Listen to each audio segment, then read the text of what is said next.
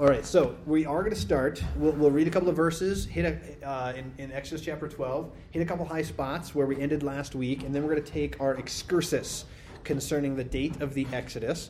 Um, this can be a very large topic. I'm trying to very much boil it down. We'll only spend tonight talking about it. We could spend weeks talking about it. Um, but feel free to, to pause, ask questions, etc., as we work our way through. But um, what I w- would like to do as we begin is draw your attention back to the text where we left off last week, Exodus 12, verse 40 to 42. And we, we didn't uh, we read this passage didn't spend a lot of time commenting on it but this is our springboard into our excursus here this evening so exodus 12, chapter 12 verse 40 says, Now the sojourning of the children of Israel who dwelt in Egypt was 430 years. And it came to pass at the end of 430 years that the, uh, even the self same day it came to pass that all the hosts of the Lord went out from the land of Egypt. He goes on to say that this is, of course, a night much to be observed unto the Lord for bringing them out of the land of Egypt. This is that night of the Lord to be observed uh, of all the children of Israel in all their generations.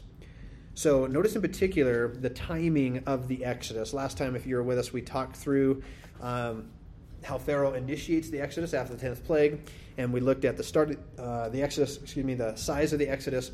But what we didn't have time to talk about last week, but this is again our springboard for this week, is the span until the Exodus. In other words, verses 40 and 41 in particular draw our attention to this divine timeline that God promised all the way back to Abraham in Genesis 15. And it will be reconfirmed later in the book of Exodus in chapter 6, where we see four generations are recorded. And we'll get to that. It's a genealogy, it's the genealogy of Moses and Aaron. We'll talk about it when we get there. But those passages, uh, along with this one, highlight the fact that God made a promise and he kept it. According to this passage, even to the self same day it came to pass. In other words, it was exactly 430 years, the, the time span of the sojourn of the children of Israel in the land of Egypt. And so, again, what's fascinating is, is the, the timeline. This claim is important because, as we'll talk about tonight, the timing, the date of the Exodus is a matter of great debate. But according to this text, the timing of the Exodus is proof positive of the faithfulness of God. That He made a promise, uh, you know, centuries before, and He kept the promise to the self same day, right on time. And as I often quote my dad, he says, God's never early, never late, He's always on time. And, you know, here's a good example of that. So, again, this is profound when we were if we were to consider the centuries that passed between the promise that was made and the promise being fulfilled and consider how many times the people would have been tempted to doubt God and His word during those centuries. Yet, in the end, as always, God is true to His promises. And so that's what begins our excursus, is to talk about the timing of the Exodus. And so, again, th- this is important for us to, to understand because it's, a, it's such a, a, a pillar of Old Testament chronology. So, what I'd like to do for just the next few minutes before we wrap it up for tonight and, and go home and start a fire and stay warm, um, I want to talk about the purpose. Why are we taking an excursus here? Why are we talking about this? All right, first, I just want to set the, uh, the, the, table, if you will, and, and describe why this is important. Second, we'll just work through the primary arguments of each position. There's a there's a plethora of positions out there. We're just going to compare and contrast the two big ones that everybody debates about: the late date and early date theories and the primary arguments that, they use in support of those theories. And then, of course, uh, you know, we'll summarize by proposing a position, which you'll see as we work our way through. I'm, I'm uh, clearly a, an early date guy, but we'll, we'll describe it as we go. All right? So, with that said, again, the purpose of this excursus, I, I alluded to this a little bit last week, but the, the argument over when the Exodus occurred uh, may sound superfluous, kind of like a, a, a, uh, Uh, I don't know, a debate that nobody cares about that doesn't ultimately matter. Yet, in the reality, the core of the argument revolves around the question of whether or not the Bible can be trusted. It is an important argument because it's one of the number one, quote unquote, evidences that is used by critics and secularists against the Bible, and they try to disprove the Bible by proving the late date theory. And so there's and again it's more complicated than that but it is an important subject because of that. So though the views are manifold the debate rages largely between two positions which we're going to compare uh, this evening. The early date which is you'll see different dates. Typically it's 1446 sometimes people will say 47 uh, and there's a fudge factor of a year there. But the traditional date 1446 is is the early date and we'll talk about that. The other big theory is known as the late date theory, which approximates right around 1250 BC, or about 200 years later. Okay, so there's a difference here of two centuries of when this happened early date, late date. And historically speaking, the early date for the Exodus was assumed by all Bible scholars uh, because it has the most clearly stated biblical support. But the late date theory roots back to what I, again I would call the subjective findings of secular archaeologists uh, from the late 18 and, and, throughout the 1900s, particularly Kathleen Kenyon and uh, Israel Finkelstein. He's actually still alive and well, working uh, in Israel today. But there's a lot of secular archaeologists that have lent, lent a lot of support to the late date theory, which has really caused it to really bloom and blossom in, in scholarship. Many scholars hold to that now, um, and they've they've kind of abandoned the the the older, more trustworthy position of the early date theory. So again, this issue has become such a hot topic, and it's so confusing because there is so much literature on this. Like I said, I'm trying to boil this down to an hour. There are volumes upon volumes written to, to defend both positions and argue through the evidence. It can get very muddled very fast. And because it's such a hot topic and confusing issue, many evangelicals even have just discarded the, the historic reliability of the Exodus and the conquest altogether. Uh, there's a introduction to the Old Testament known as the World and the Word that uh, has an interesting article on this, where it just works through this and how there's so much even in the evangelical camp, right? And traditionally, this is becoming eroded once again in recent decades. But traditionally, the term evangelical, the, the, definition of that term is that they believe in salvation by grace through faith, right? The evangel, but they also hold to biblical inerrancy, that the Bible is inerrant, it's true in all of its parts. Well, much of evangelicalism has started to walk away from a hard, you know, strict definition of, of biblical inerrancy and one of the primary issues at, at, play is this issue. They say, well, because we just don't know, right? Because all the experts today say that the Exodus, you know, didn't occur or it didn't occur when the Bible says it occurred, then, well, we can trust the Bible when it comes to Jesus and, you know, the resurrection and the crucifixion, but we can't really trust it when it comes to history, when it comes to, you know, the, the storyline, some of the archaeology, you know, and so they've really walked away from you know, a, a, firm stance on biblical inerrancy. So again, that's why this excursus matters. It, it, where I'm, I'm, attempting to introduce to you and summarize the debate, which has raged for so long, but it's again far from irrelevant or insignificant because our view of the Bible's credibility is actually at stake, and so it, it is important. So, with that said, let's just jump right into the late date theory. And there's three primary pieces of evidence that they're going to use to argue for their position. First, the city of Ramesses, mentioned in Exodus chapter 1, verse 11. Second, the Merneptah stela. I'll uh, show you a picture of that, tell you what that is in just a minute. And then how they interpret the archaeology of the conquest, all right? So, in other words, these are their big foundation stones, if you will, for their arguments. It is it, it, their entire arguments or argument and all, all of their system rests upon these three pieces of evidence. But you examine these three pieces of evidence, and you soon discover that their arguments are not that strong. Um, so it's really more of a peer pressure amongst archaeologists that leads to so much of an acceptance of the late date theory. All right, so what are these three? Well, let me explain them. First, the city of Ramesses. Now, if you recall this, I mentioned it in brief when we were back in Exodus chapter 1, but I just told you we'd talk about it later. So here we are talking about it later. But the city of Ramesses is mentioned in Exodus chapter 1 and verse 11. And it's the one of the cities that the children of Israel were building. And so there it's clearly described as, as built by you know the enslaved Hebrews. But the assumption is then made that the city of Ramesses must correspond to the famous uh, pharaoh of the 19th dynasty, known as Ramesses II.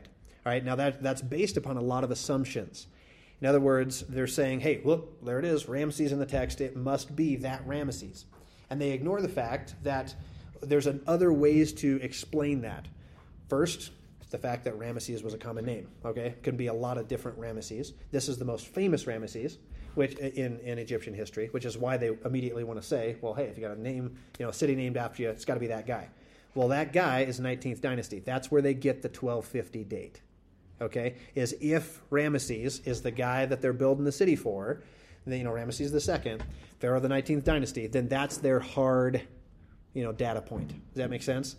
They say, well, if that's the Pharaoh of the Exodus, then the Exodus has to occur 1250 BC, right? That's their, in fact, this is their largest argument. But like I said, Ramesses uh, is a common name. It doesn't have to mean Ramesses II. So they still have to prove that.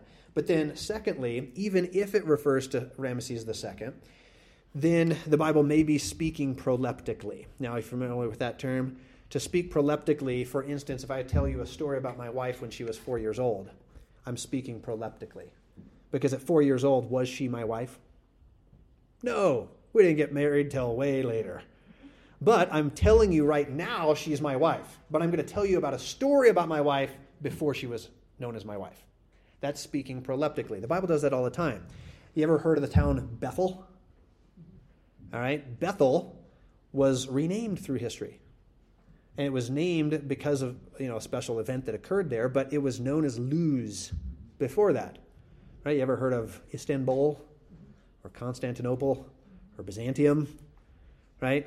Those it's the same city. It's just been renamed multiple times through history. In other words, if it's even speaking of Ramesses II, you can still argue that it's speaking proleptically. In other words, this is the cornerstone argument for the late date theory but it's not that strong of a of an argument. In other words, you can easily explain that reference other ways. All right, so it's not as airtight as, as they would like you to believe. So, second major piece of, uh, of evidence for the late date theory is the Merneptah Stela. Now, again, they argue that if Ramesses II is the pharaoh of the oppression, then Merneptah, son of Ramesses II, is the pharaoh of the Exodus. All right, so I think I said that wrong earlier. Ramesses, they don't argue that Ramesses was the pharaoh of the Exodus, but the, of the oppression in Exodus chapter 1. I think I misspoke on that a second ago. So they would argue that Ramesses II is the pharaoh in place in Exodus chapter 1, the pharaoh that enslaves the people, makes them build cities, that sort of thing. But that his son, Merneptah, is the one who's the pharaoh of the Exodus. Now, the reason they argue that is because of this stela that has been discovered, known as the Merneptah stela. It's an Egyptian inscription from Pharaoh Merneptah. Merneptah ruled from 1211 to 1208 BC. This inscription was discovered in 1896 and is currently housed in the Egyptian Museum in Cairo. Here's a picture of the Merneptah stela. What this is is a, and you can see, you know, the picture on the top, perhaps. Uh, that would be Pharaoh Merneptah and his armies facing enemies. So, what the Merneptah Stela is, it's a commemoration of the military exploits of Pharaoh Merneptah. And the inscription describes several military campaigns that Merneptah conducted, particularly in the land of Canaan. But what's interesting is it mentions in the inscription the uh, nation of Israel. It mentions the, uh, the, the word Israel. In fact, this is the, as far as I know, this is the oldest archaeological discovery that uses the term Israel, the name Israel, the word Israel. It shows up many times elsewhere, but this is the earliest dated one. But here's how they argue. The Merneptah uh, Stela inscription describes Israel. The way it's described in the stela is it describes Israel as an unsettled people or a people group rather than an established nation. Thus, the late date theorists claim that this fits well with the timeline of Israel and Canaan, but not yet established. All right? In other words, they, they try to say, all right, if Ramesses is the oppression, you know, the pharaoh of the oppression, then his son Merneptah was the pharaoh of the Exodus, and then, you know, it, it proves that when he invaded, you know, Canaan, then voila, Israel was there. It fits the timeline. Now, as we'll see, it doesn't actually fit the timeline that well. What were you? You got a hand up? Uh, yeah, but based on what was going on at the time of the judges, which I always thought was around 1250, 1200, Yeah. wouldn't you consider them an unsettled nation? They had no- Yes. Yep. Exactly. In other words, this is going to be the primary difference between the late date and early date. Is we're looking at the same evidence, right? Uh, well, almost. We include the Amarna letters. I'll talk about that in a second. They do not. They just throw them out and say, "Well, it doesn't apply." And it's like, well, but if that applies, then it proves our point, not their point. But, but other than the Amarna letters, we're looking at the same evidence. But you're right. We would interpret it differently, and we would say, yes, Israel is in the land. Yes, they're an unsettled people, but that's the judges period. And we'll talk about it more in a minute. But what they again, it's it doesn't fit the timeline near as well as they think. Because what did Israel do when they left Egypt? Yeah, for 40 years. And then they went into the land. All right, and the, and that time period doesn't fit quite as neatly as they, you know, want you to, to believe. But again, that's their second big piece of evidence. So if you don't understand the arguments, then you just read, oh, wow, well, if the Merneptah Stela proves it, then it proves it, right? End of argument. Well, it's not that simple.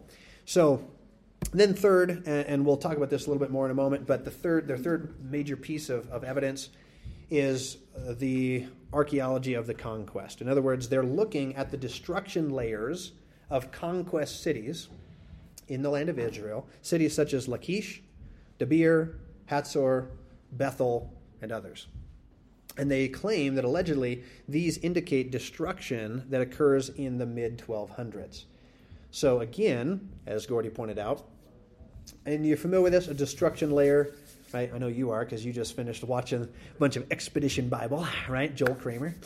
Um, but Joel Kramer actually uses this analogy. You know what a tell is? The word tell, these these big mounds in ancient Israel, or modern Israel.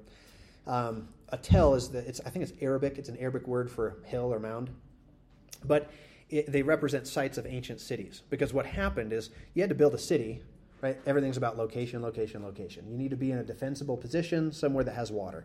So if a city is built, but it's later destroyed, it's going to be rebuilt on the same spot. Why?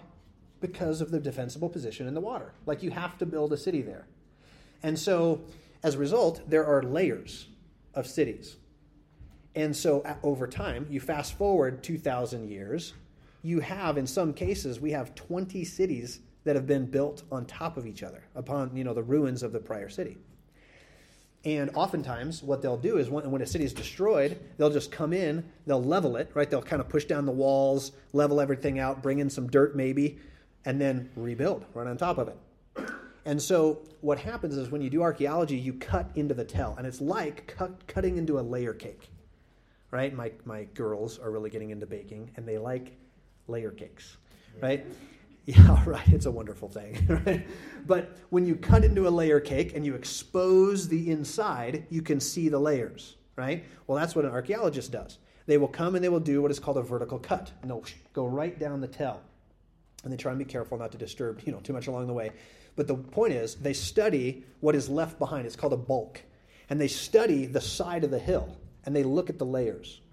Well, destruction layers are obvious because they're black they're layers of ash because the city was burned. And, it, and you can't miss it. I mean, it, it's very obvious. There's a good one at Jericho that we were that was pointed out to us when we were there. Is you just cut right down, boom. I mean, and there, and the ash layer at Jericho, by the way, is like one of the large. It is, I think he said, the largest ash layer they've ever discovered. It's like a five foot ash layer. It's huge. And but what's fascinating is that you know you can find the destruction layer. Well, then they dig in that layer they pull out pottery, and then they use that pottery to date the layer. Does that make sense? Now, if, if they're fortunate, then they are digging around in there and they find an inscription. Or they find, you know, uh, something that can, you can date. So, for instance, in, in digging in Jericho, they can dig around and they'll find, sometimes they'll find scarabs, which is actually, there's, there, it's like an insignia of an Egyptian pharaoh and that was an official insignia that may have been part of uh, you know a delivery that was there, particularly you know if it was a royal edict, something like that, which is what the Amarna letters are. We'll get to those in a second. the point is, if you find an inscription like that, well, then it's really helpful because you can now date the layer, right? Because you know that when that was destroyed, you know that ex, you know that uh, pharaoh, and we can cross-reference, figure out when that pharaoh lived and ruled, and we say, well, it had to be, you know, at least right around that time, or it couldn't have been, you know, before that time, or whatever. And so that's how they date layers. And and the pottery this is complicated. We could get lost in this, but they use pottery to date. In fact, the guy who invented the dating system for pottery is uh, a guy by the name of John Garstang, and he's the guy who first dug at Jericho. And he said it fits the biblical evidence. It was Kathleen Kenyon came along later and redated it. Um, but you can tell the date of the pottery. It's kind of like, I mean, I know some of you guys are into cars right? And you can look at a car and the body of the car, the model of the car, and at a glance, you can at least discern what decade it came from. Potter, pottery is the exact same way. Is that over time, pottery changed. the ability to make pottery got better. New techniques were added that weren't known prior. Does that make sense? So you can get a piece of pottery and depending on the size, et cetera, you can date it based upon the pottery within a margin of about 50 years. Typically, they'll go 50 years to pretty much, you know, 100 years for sure. But but they'll that's kind of their you know their error margin of error, if you will, as they're doing pottery. Well, the point is, they do all these digs in these destruction layers, and they say, well, all this destruction occurred in the 1200s. That must be what the Bible describes as the conquest. So the conquest didn't happen until 1200s. So we have to late date the Exodus. However, they overlook the fact that if you continue to read the Bible, first, in the conquest, were, was there a lot of destruction? Yes, but only in three locations that actually the Bible says were burned. Rather, what God said outside of that, He says, I'm going to give you cities to dwell in that you didn't build. I'm going to give you vineyards to eat from that you didn't plant. In other words, God was actually going to give them the land in the conquest largely intact. Now, there were major destructions at three locations Jericho, Ai, Ai, and Hatzor. Those are the only three cities that are described in the book of Joshua as having been burned with a layer. You know, in other words, there would be a clear burn layer where we would see ash, etc. And we'll get to those in a moment, but those are the three cities that we find it in. But all these cities, Lachish, Debir, Hatzor, Bethel, all of them do show burn layers in the 1200s. But keep reading. What's happening in the Bible during the 1200s? You just mentioned earlier. Right after Jael hammered that guy to the ground, Barak went on up and it said he destroyed the king, Jabin, who lived in Hazor. That's right. So you would expect a burn layer there, I would think. That's exactly right. In other words, we have biblical evidence of events that were transpiring in the 1200s that led to destruction of the cities. But it's not the conquest, it's the judges period, which guess what? Happened a couple hundred years later. So it fits the timeline perfectly. All right? So again, we're not denying that there's destruction layers in those cities that date to 1200. We're, but we are denying that it's referring to the conquest, that those destructions occurred during the judges period, not the conquest period. Does that make sense? Yeah, think of Shechem. I got a couple of towers burned. That's right. So read the book of Judges sometime, right? And I know Simone's not here tonight, but Simone, right, and the women's Bible study is going through the book of Judges right now and there's a lot of evidence of battles and burnings and destruction happening all over the land. And so, again, we would suspect, you know, if we were doing archaeology, we're, well, sure, you're going to find a lot of burn layers in the 1200s, but it's not referring to the conquest, it's referring to the time period of the judges. All right? So, if that's the case, let's then summarize the early date theory. And again, we're looking at four primary pieces of evidence that are, are going to argue for the, the early date theory. Uh, and I'm leaning heavy upon a very helpful article, Lexham Bible Dictionary, uh, summarizes this pretty well. But the early date theory would go to 1446. There's four pieces of evidence. First, chronological notation that occurs at 1 Kings chapter 6. Second, the archaeology of the conquest, which again, as we just described, We see destruction at, in the 1200s, but that would be dated to the period of the judges. We then would also uh, acknowledge at least the possibility that the Amarna letters are talking about Israel and the conquest. And then we look again at the Merneptah Stela and we interpret it differently. All right, so let's look briefly at these three or four pieces of evidence. So, first of all, um, I mean, I can read it real quick. I kind of give it to you in the slide. But the pillar piece of, of argumentation for the early day theory comes from 1 Kings 6 and verse 1. 1 Kings 6 1 says, And it came to pass in the 480th year after the children of Israel were come out of the land of Egypt, in the fourth year of Solomon's reign over Israel, in the month, month of Zif, which is in the second month, that he began to build the house of the Lord. All right? In other words, that text tells us explicitly that Solomon's reign, the fourth year of Solomon's reign, corresponds exactly to 480 years after the Exodus. All right? That's a really clear biblical statement, which your late date theorists will take uh, allegorically.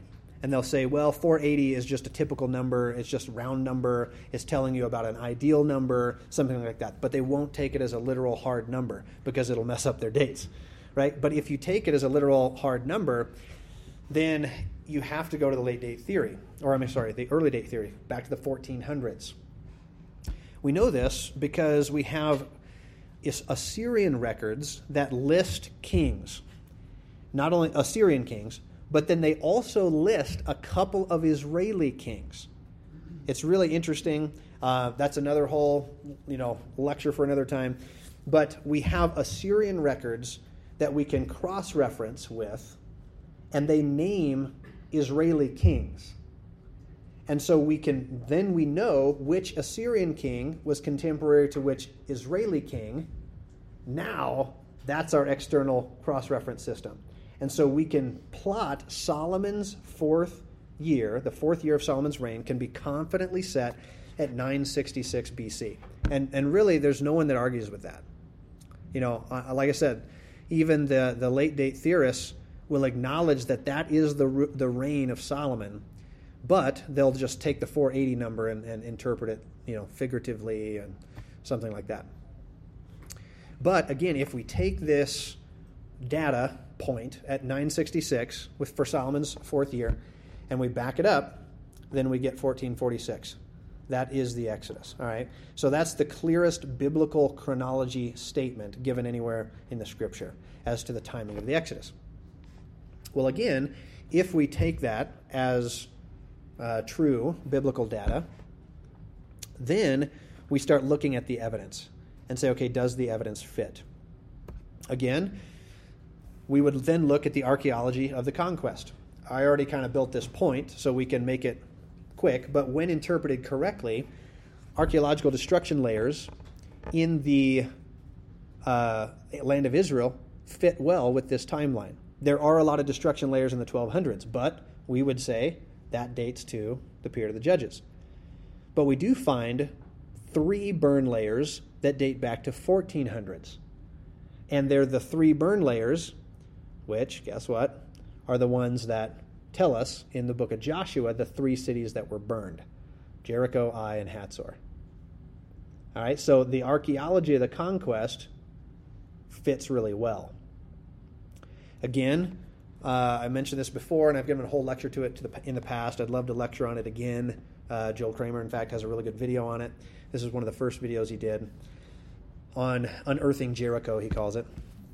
But the archaeology at Jericho is very controversial, but the controversy roots back to Kathleen Kenyon. As I mentioned earlier, uh, she was working there in the 1950s.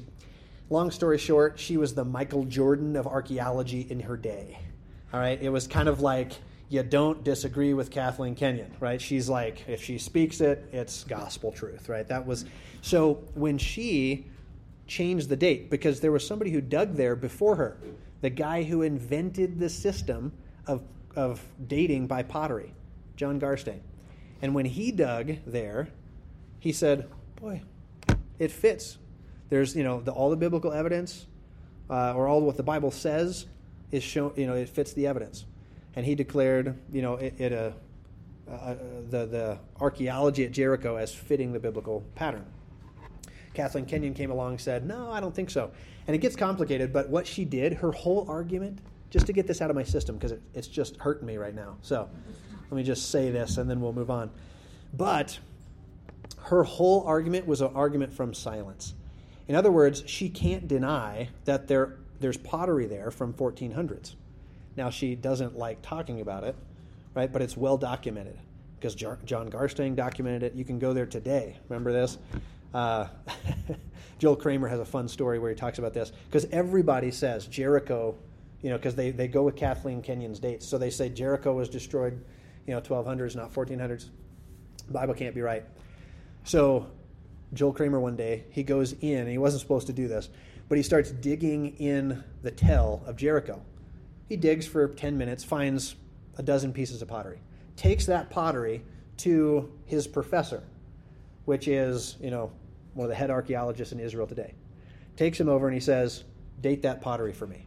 The guy looked at it and he says, Well, where'd it come from?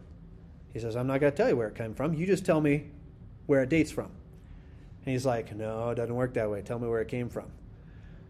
And they wrangled back and forth for a while. Joel says, All right, I got it from Jericho. He says, You what? He says, Surely this didn't come from Jericho. He says, Yeah, I dug it out myself. And he says, Well, it dates the 1400s. Right? But that's not acceptable in the academia, so he's not allowed to say that. Does that make sense? Does that happen today? Right? Can, can truth be suppressed because it's not in vogue in the academy? Right? Oh yeah, we could get lost in that, right?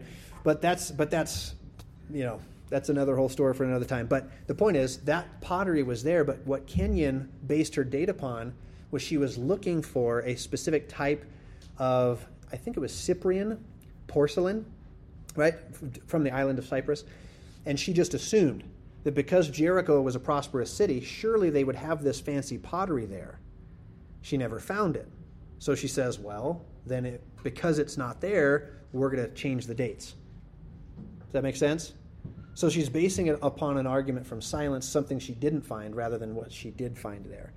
And everybody just accepted it. So, anyways, so, but again, the archaeology, the, uh, as I say in the previous slide, when interpreted correctly, the archaeology fits not only at Jericho, but also Ai and Hatzor, which we talked about earlier. Hatzor, ironically, has, or appropriately, has two burn layers. There is one in the 1200s which everyone points to and says that's the conquest, but the Bible says that that's the judges period. That's when Deborah, right, and, and Barak defeat Sisera, and it says explicitly in the book of Judges, they went up and they burned Hatzor. But if you keep digging down deeper, there's another burn layer, which is a couple hundred years earlier, right, which fits to the conquest period. Does that make sense? All right, so so the archaeology argument is again According to the early date theory, the archaeology, archaeological destruction layers in the 1200s, again, would date to the Judges period, not the period of the conquest. And so as a result, uh, we, we can explain away all of their, their argumentation based upon the, uh, the archaeological evidence. Okay, third major piece of evidence is the Amarna letters. Third major piece of evidence that, that uh, helps demonstrate the early date is the Amarna letters. Now, this one is also very controversial, right? Because they just uh, secular archaeologists do not like to admit that the Bible is right. But what are the Amarna, Amarna letters? The Amarna letters is, a is a collection of 350 cuneiform tablets, and they date to the 1300s BC, and they contain correspondence between various rulers of Canaanite cities and the pharaohs from Amenhotep III, Amenhotep IV, which is also known as Akhenaten.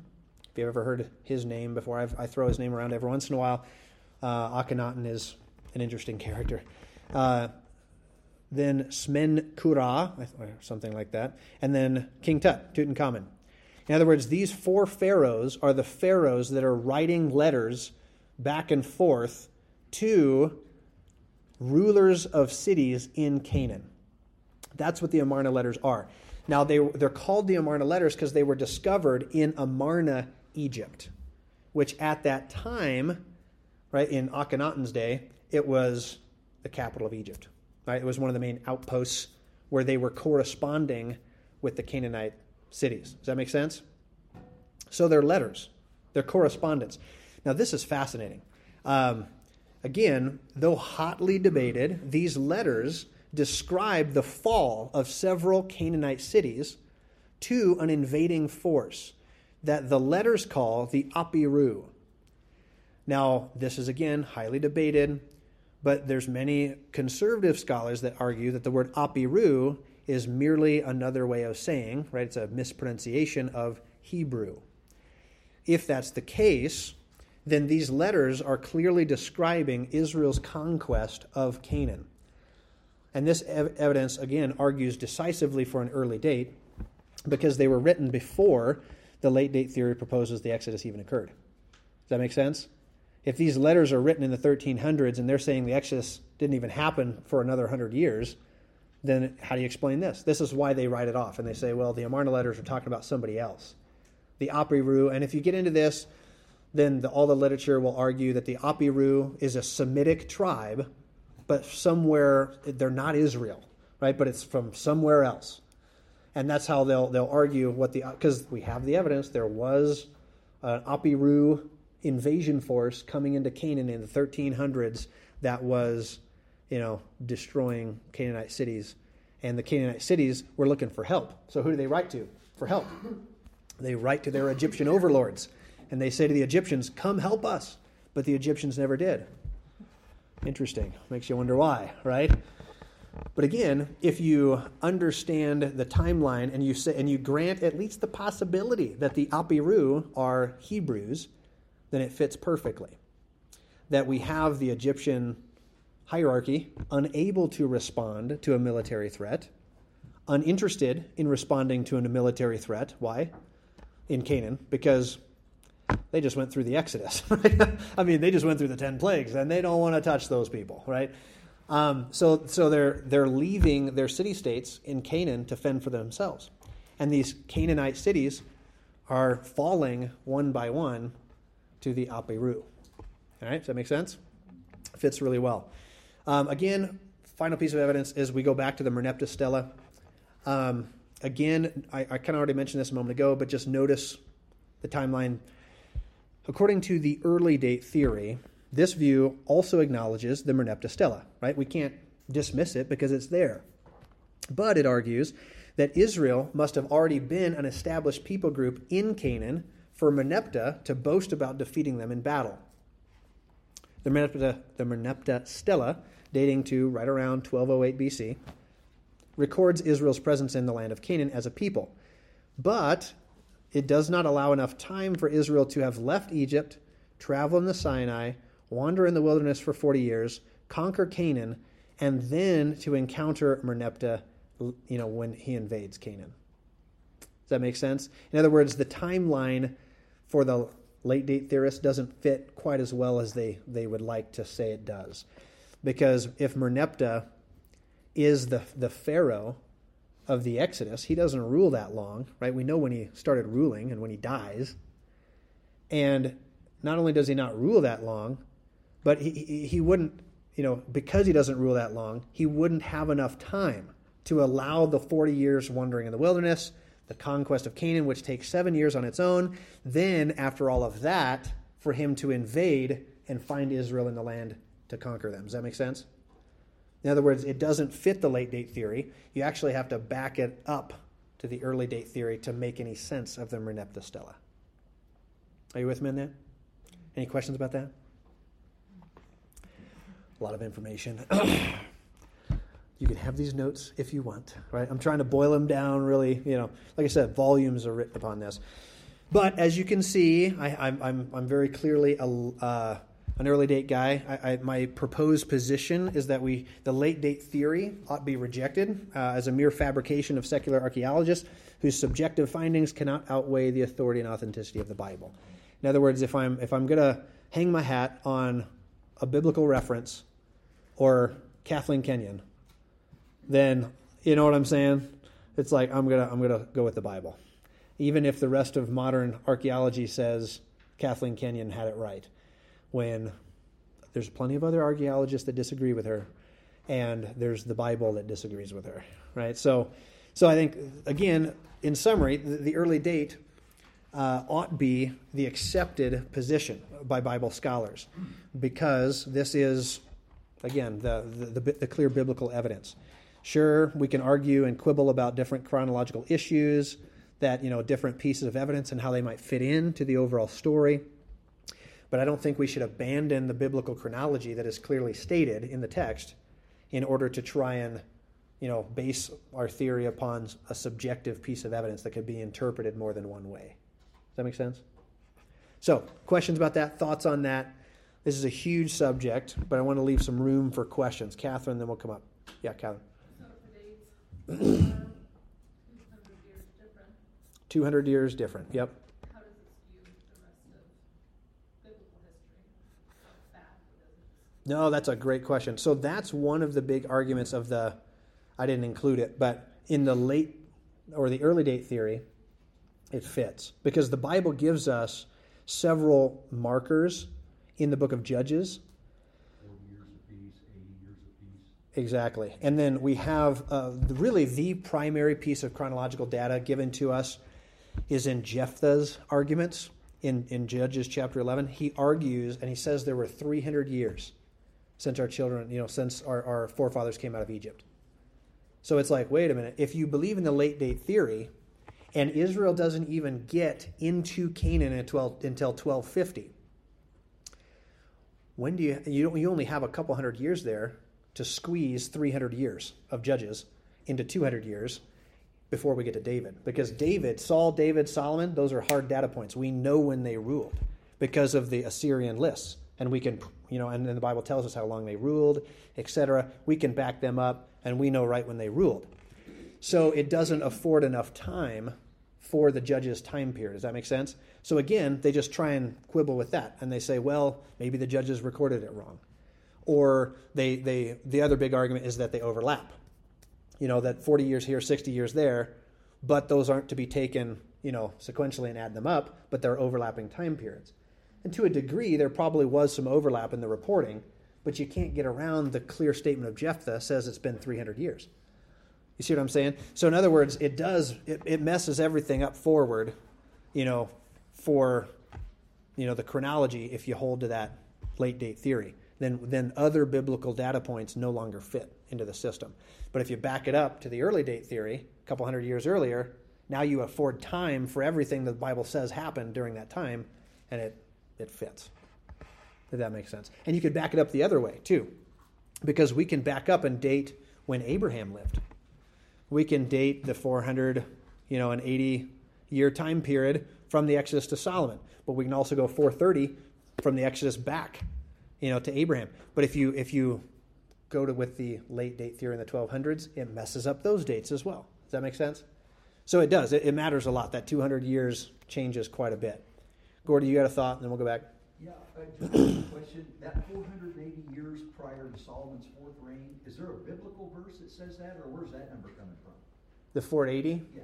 So that's 1 Kings uh, 6 1. So let me pull that back up. Um, around, I'll find the slide in just a second, right there. 1 Kings 6 1. Okay, I missed it. Yeah, 1 Kings 6 1 is our clearest biblical chronology notation. That it says explicitly, fourth year of Solomon's rule was 480 years after the Exodus. Yeah. And then again, we, we go to the Assyrian records, we find out fourth year of Solomon's rule, 966. Now we back it up.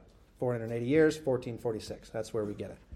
Bob. Yeah, I, I know there's a debate on where the crossing was, correct? Yes. Yeah. And so does that kind of play into how people are able to massage that date? Because archaeologically speaking, like for instance, that documentary thing I saw said that King Solomon put these like granite pillars that the Saudi Arabians cut down their side because there's Hebrew writing on it. And but this guy said they found it actually in the, the Red in the Red Sea. But if I remember right, the date correlated with the 480 years that those were placed. I don't know if it's correct. I'm just kind of pulling things off that that I vaguely remember. But, so I guess what I'm saying is based on where they crossed might have something to do with how they're able to massage that date, if you will. Because then Mhm. they can go s- say, they, they absolutely dug here or across here, so we can't find proof of that. Like in the docu thing, they say there's wagon wheels or chariot wheels and Mhm. kind of. Right. Yeah, we'll talk about that more at the. That helps them do the goalposts a little bit, I guess. Yep, absolutely. Well, and that's the thing. and again, Joel Kramer makes a big deal of this in our in our archaeology class. He hammered this over and over and over again. He's like, without a written document, whether it's the Bible or something else, right? Like I mean, Homer's Iliad. There's people that have read, read Homer's Iliad and Odyssey, and they do archaeology based on it. And they go, but the point is, they have a map they have a document that's telling you roughly where to look, what to look for, what you should find when you find it. And so then you have a, you have a map. You have uh, you know but if all you do if you throw away the document and you just dig in the dirt, all you find is is pottery and bones and and walls, rocks. That's it. You can't interpret it unless you find a you know an inscription buried. Sometimes that happens, where you you're digging around and then boom, you find the Amarna letters. You know, and it's like you can read it. That one red granite pillar that was on the Saudi Arabian side, they hacked it off, you could see where it was, but there was it was supposedly Hebrew writing in that. Maybe that's why it got hacked off. Yeah, right. That's true, and that is happening, right? Where some of these yeah archaeological discoveries are being defaced. Yeah, but yeah, that's where it can get, you know, really subjective if they want it to, is because all they do is they say, well, we believe the evidence over the text. Well, the evidence makes no sense without the text. Right? I mean, and Joel Kramer is always making the point. He's like trying putting the, the puzzle together without the top of the box. Like you don't even know what the picture's supposed to look like. You know, so where do you start? You know, and that's the thing is, and that's, but in archaeology, a text always trumps, you know, it, because it helps interpret the evidence. Does that make sense? And so they go hand in hand. But in modern archaeology, because they want to spend so much time discrediting the Bible, they'll say, well, the evidence trumps the text, the Bible. And it's like, but, you know, like I said, the irony of that statement is like Jericho's a perfect example. They wouldn't have even known that there was a city called Jericho, let alone where to look, were it not mentioned in the Bible. Was that the whole thing with the walls falling in a certain direction? Yep, exactly, exactly. So you need the text, a text, and it doesn't have to be the Bible. It could be, like I said, an ancient text of any form. But it, it has to tell you what to look for, and then that's how you can authenticate archaeology. You say, okay, we have a text that tells us the city's supposed to be here. We'll find, you know, a destruction layer here. We'll find, you know, a, a habitation layer here. Then we dig in the tell.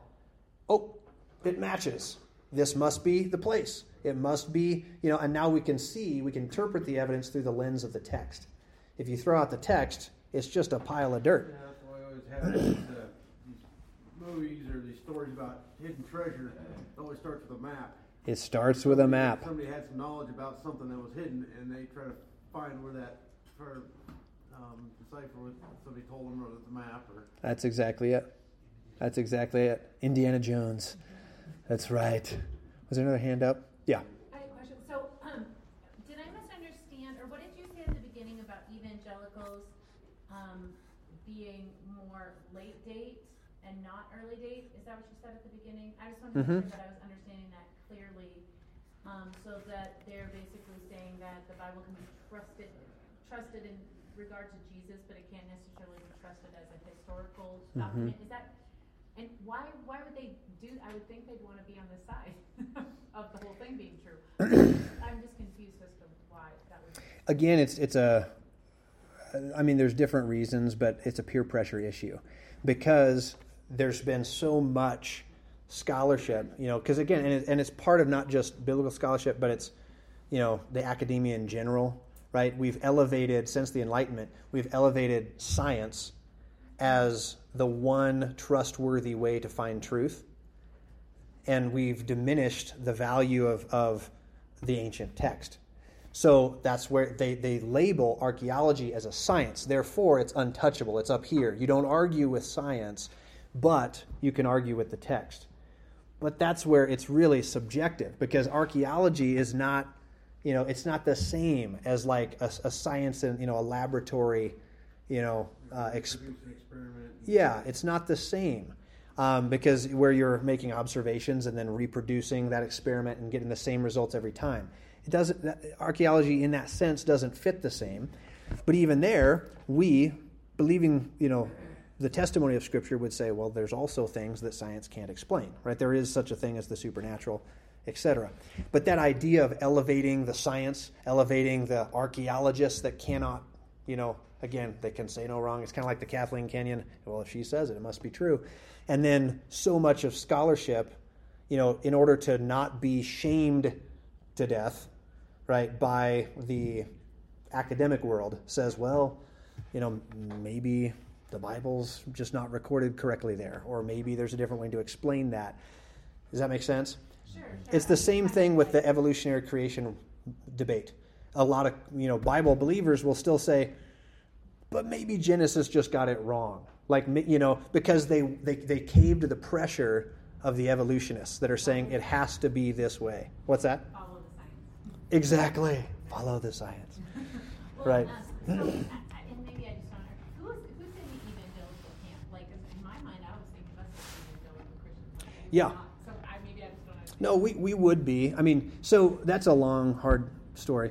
Sure. If you get to, the- just the- yeah, so if you get, if you look at American Christianity, right, and that's, because really that's what we're talking about, the history of, of Christianity in America. And you go from like first Great Awakening, second Great, Great Awakening, you have the Layman's Prayer Revival, you have this, you know, Sunday School movement, D.L. Moody, you have, then you have the, the modern kind of casting of evangelicalism. Um, there's, it's a long story, but you have then divides. In late 1800s, early 1900s, Christianity began to segment quite a bit because of the liberalism that was coming out of Germany and the Enlightenment that was doing exactly what we're talking about. They're saying, well, science, you know, because Darwin happened, right? So they say Darwin cannot be wrong. So the Bible is wrong. And, that, and so you have this, this paradigm shift in, in academia, and it happened in the middle 1800s, primarily in Germany. Then they export that to America. Then you have these divides. You have liberals that just buy it, hook, line, and sinker. sinker. That's the, still the mainstream liberal denominations. Then you have the fundamentalists that pull away from that. We would be part of the fundamentalist, you know, that's our history, this church, would be the fundamentalists that say, hey, I don't care what the higher critics of Germany are saying. The Bible is true. I'm going to believe it. Well, then you have this segmenting too much, where the fundamentalists became known as the fighting fundies, and they just, you know, they just were mad at everybody, and they were fighting, you know, and so you had this uh, this guy that came out and he said, and he coined the term. He says, and he was he was a fundamentalist, but he says we can't be hiding in our holes away from the rest of the world. So he says we need, and he coined the term, we need a new evangelical. Well, from there forward, he started a movement known as New Evangelicalism. And so that has then, of course, you know, evolved. But he was defining it as someone who believes in the gospel uh, regarding, you know, the by grace through faith, so not Catholic. So they believed in the evangel. And then traditionally, it also had a, a belief in the uh, inerrancy of the scripture. But then now, so that was a big camp, right? Evangelicalism, because then you got guys like, you know, Billy Sunday, you know, you got guys that, that are popularizing the evangelical movement. But then over time, that just became a big umbrella word. And now inside of that, pe- people are still wanting the, the term evangelical, but they're starting to reject some of the old definition of what an evangelical actually was. So you're right, we would still be called evangelical in its true sense, if that makes sense. But there are people that are wanting to still hold on to the title. It's kind of like, I mean, don't don't get me, don't misquote me here, but it's kind of like a Mormon who still wants to be called Christian. You see what I'm saying? Like, you look at them, they are not Christian according to the definition of Christianity, but they are still going to hold to that title for whatever reason, though they define it differently. That, you know, that's happening a lot within evangelicals. They still want the title, but they'll define it differently. All right, if that makes sense. Kevin. Yeah, I was just reflecting too on, um, we talked about the evangelicals, you know, questioning all these volumes and knowledge and all the isms and groups and changing of definition and all this knowledge that's there. It's kind of parallels like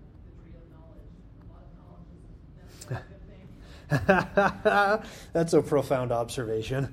That is so true. That is so true. And I'd love to at some point, you know, because I'm, I'm doing a lot of study on it. Uh, I'd love to do a snapshot of just church history in general, American church history in particular. Um, when I started getting a grasp of American church history, it really helped me understand, like, just where we're at as a culture. You know, where we're at. You know, just like like I say, our church. Where do we fit in the stream of American history? Uh, you know, American church history, and why? You know, is there a church down the street that is totally different? Right. Well, you understand church. You know, American church history. You can explain all that. Right. And it's like, and it, it was really helpful for me to start learning you know, these labels, where do they come from? How do they change? Because the labels today don't necessarily mean what they used to mean, you know, 50 years ago or 100 years ago. You know, and so it's like, yeah, it can become a muddled mess sometimes, but it's insightful because it helps just us understand who we are and why we stand for what we stand for, if that makes sense. Yeah, sure. But I'd like to do a, yeah, a series on that sometime. It's in, yeah, it's in the, the lineup. It's in the queue somewhere, sometime, 20 years from now. No, go ahead. So what is the number one argument you get when you're talking to other Christian scholars and they profess the late date? What's the number one thing that they cite? This is this is the one I'm gonna die by. So, uh, well, it depends on who you talk to. Joel Kramer went over to Israel and he asked that same question, and they said Jericho. They said the number one, That's based on pottery. and it's based on Kathleen Kenyon's dating of the of what she didn't find there, the pottery in Jericho, exactly. But that you're right. But that's that's their golden fleece. They say you want to disprove the Bible? Archaeology of Jericho disproves the Bible. But then, and that's the whole point of Joel. So Joel Kramer said, "Well, I'm going to do a video on that. Like, if that's the the number one way to disprove the Bible, I'm going to look at that." And then he dug into it, and he was like, literally dug into it, and he said, "Man, like I don't know why they're arguing this." He's like, "Because all the evidence is on the side of the Bible, you know." And he and he's just, but there's just so much misinformation and suppression of information that it was just so yeah. So the big one is the archaeology argument. That's that's the one that comes up the most.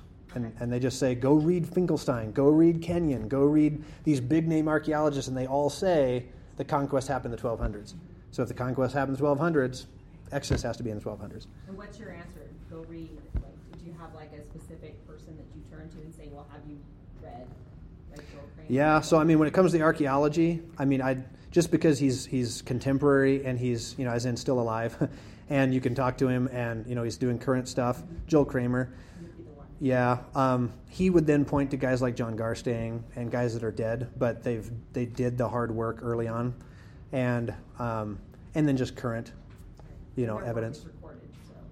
Yeah, so it's hard to get a hold of. So when I took my class from Joel Kramer, we had to read John Garstang's book. There's no copies of John Garstang's book. We had to get on archive.org Oh, wow. and read a digital copy of John Garstang's book. And it was one of those things where there was a waiting list. Like I wanted to read it, but someone else was reading it. And I'm like, it's a digital copy. Like why don't I why can't we both read it at the same time? But it's like a library. You had to like check it in, check it out. And that was the only one that I could find, but I'm sure you can find it in a used bookstore somewhere. I don't even know if you can Digitally, it can be changed. well, now it's got to be past copyright. So I wonder if you couldn't just print it off. I don't know.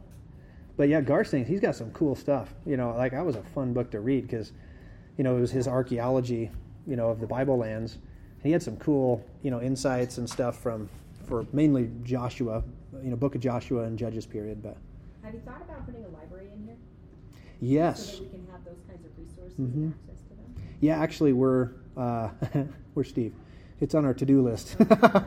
we want we'd like what we'd like to do is that uh, upstairs, you know, when you walk in the old foyer, and uh, we got the counter space there. We'd like to build shelving units up there, and we used to have a library down here. Um, never really got used, but we turned it into an office. But we'd like to do kind of like a, a bookstore slash library. Yeah. But yeah, if you want modern, you know, I'd say Joel Kramer is, you know, kind of a, a go to because he's a, a Christian, but he believes in biblical inerrancy. There's no modern archaeologist that believes in biblical inerrancy except for him. that I'm aware of and that he's aware of. So it's like, you know, there, it's, you know, he's like the unicorn of archaeologists. You know what I'm saying? Yeah, exactly. Yep, yep. He's fundamental. He's solid. Believes in biblical inerrancy, and uh, yeah, he's he's a, he would be a good source. And he's a credentialed archaeologist. So in the eyes of secular archaeologists, he's gone and dotted the i's and crossed the t's. He's done the schooling. He's credentialed. he studied under all the eminent, you know, scholars of today. So they don't like him very much because he keeps saying, "Well, the Bible must be right." Right? I mean, he's kind of like the thorn in their side, but but still, he's credentialed and he's starting to get published. And so, yeah, I'd, I'd recommend him first and foremost. He's accessible, right? Yeah.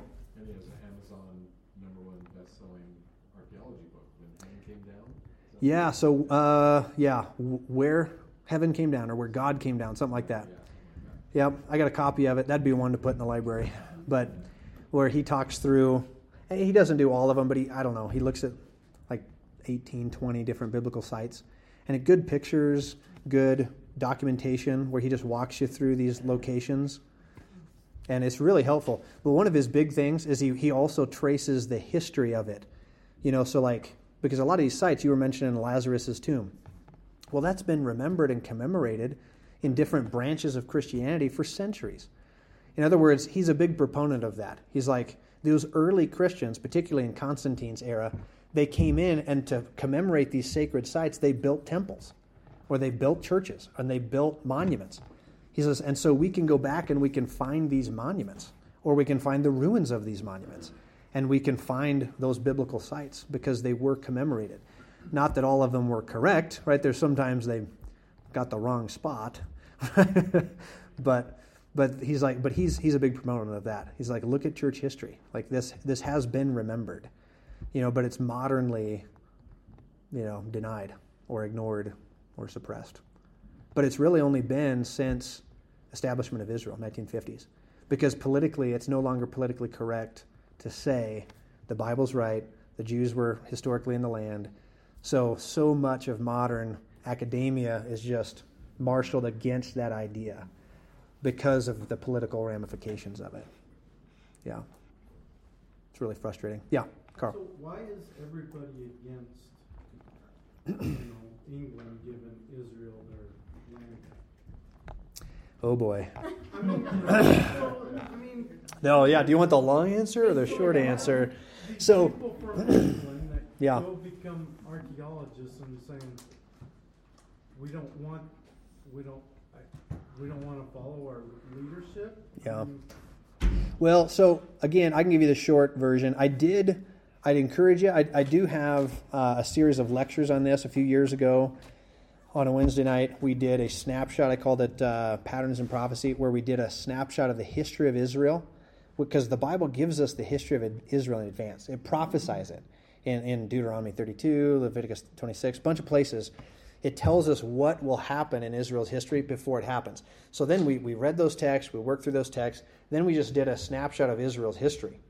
And I gave, I don't know, I have to go back and look, probably three lectures, maybe four, to that idea of the establishment of Israel, you know, what how they got the land, you know, from the Brits, the British mandate, and then, you know, then all the chaos that has ensued since then because of the Palestinian claims. But they're rewriting history. Right? So like Yasser Arafat, don't get me started. But he just he rewrote history. He just flat lied. And what's fascinating is it's parallel to the Bible. So I, encourage you, if you want to understand the modern Palestinian Jewish debate, read Judges chapter 11. In Judges 11, you have the wicked king coming against Jephthah, saying, Get out of my land. I was there first. And Jephthah gives him a history lesson. He says, No, you weren't. You weren't here first. He says, And when you were here, we beat you. Like, we conquered you. So it's no longer yours, it's our land. And we've been here for 300 years. And now you're coming in claiming it was yours, asking us to leave. That's exactly what's happened in the modern Palestinian movement. Is there they because what actually happened it was it was a barren wasteland. Nobody lived there until the Zionist movement came in.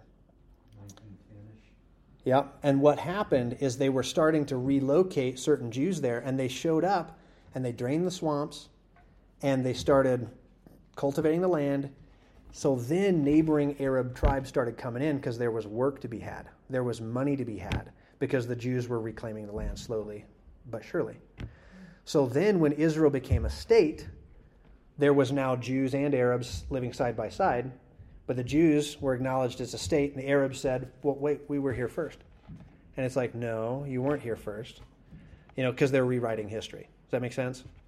And so, but but the UN and you know most American presidents have fallen for that, you know, and, and but like Yasser Arafat and that whole PLO movement, Palestinian you know liberation organization. I mean, they're just rewriting history. But that's the thing. So, like when the Muslims are controlling the Temple Mount, remember this was a big stink a few years back? They started digging underneath the Temple Mount to build a mosque. And it's there. They finished the project. But they were pulling out artifacts and dirt by truckloads from underneath the Temple Mount. But they were not allowing, you know, people, they were throwing stuff away. They weren't allowing it to be examined because there's Jewish artifacts there that prove a Jewish presence to the land. But that's against that's not politically correct for them to say that. Does that make sense? So they're hiding, they're suppressing that evidence because they're claiming greater antiquity in the land than the Jew. But here's the irony: when did Islam even, you know, become a thing? Right, 600 AD, right? I mean, it's like, anyways. I mean, they're just totally rewriting history. But can that happen? Is that happening in our culture? Yeah, where people say, I don't like the story, so I'm going to invent my own and rewrite history and use it as a political weapon. It's the same thing happening, right? Which is why we got to be people of the book, right? We got to know what God says. And but anyways, Copies, not digital copies. yeah, right. Hard copies are good. Digital copies are being rewritten, so. It's true. It's true. Digital copies can be updated. Roald Dahl's books are all being updated, all the digital copies. Of which books? Roald Dahl, so Charlie and Chocolate Factory, BFG, James. Oh, They're all okay. being rewritten, di- the digital copies. You The digital copies. Yeah, because they're no longer politically correct. Yeah. Yeah. So if you don't have an old copy of those books. An old hard copy. Yeah, that's true. But there you go. Controlling information flow. Right? That's how it's done. We're way over time, but this was fun. I just want you to know I quit 10 minutes early for questions, and then we went for like 30 minutes on questions. So I'm just saying, it wasn't all my fault. oh, that's fun. Okay, let's close in prayer, and then we'll, uh, we'll wrap it up for tonight. Father, thank you so much for your goodness and your grace. We pray for your guidance, Lord, as we study your word, as we attempt to hold to its truth in spite of the enormous amounts of attacks against your word, denials of its truth, and inerrancy and authenticity. And Lord, some caving even within our own camp. Uh, people that are that are believers, I, I think they, they understand and hold the gospel, and yet they're surrendering uh, an un- understanding and belief in biblical inerrancy and willing to to cave to various scientific authorities, etc. Lord, we're, we're wounded by that. We're burdened by that. We pray that you would help us to be part of the solution, not part of the problem. Lord, might we be faithful to you and to your word, to understand it, to know it, to live it, to give it, all for your glory. So we commit ourselves to you to that end by your grace. In Christ's name, amen.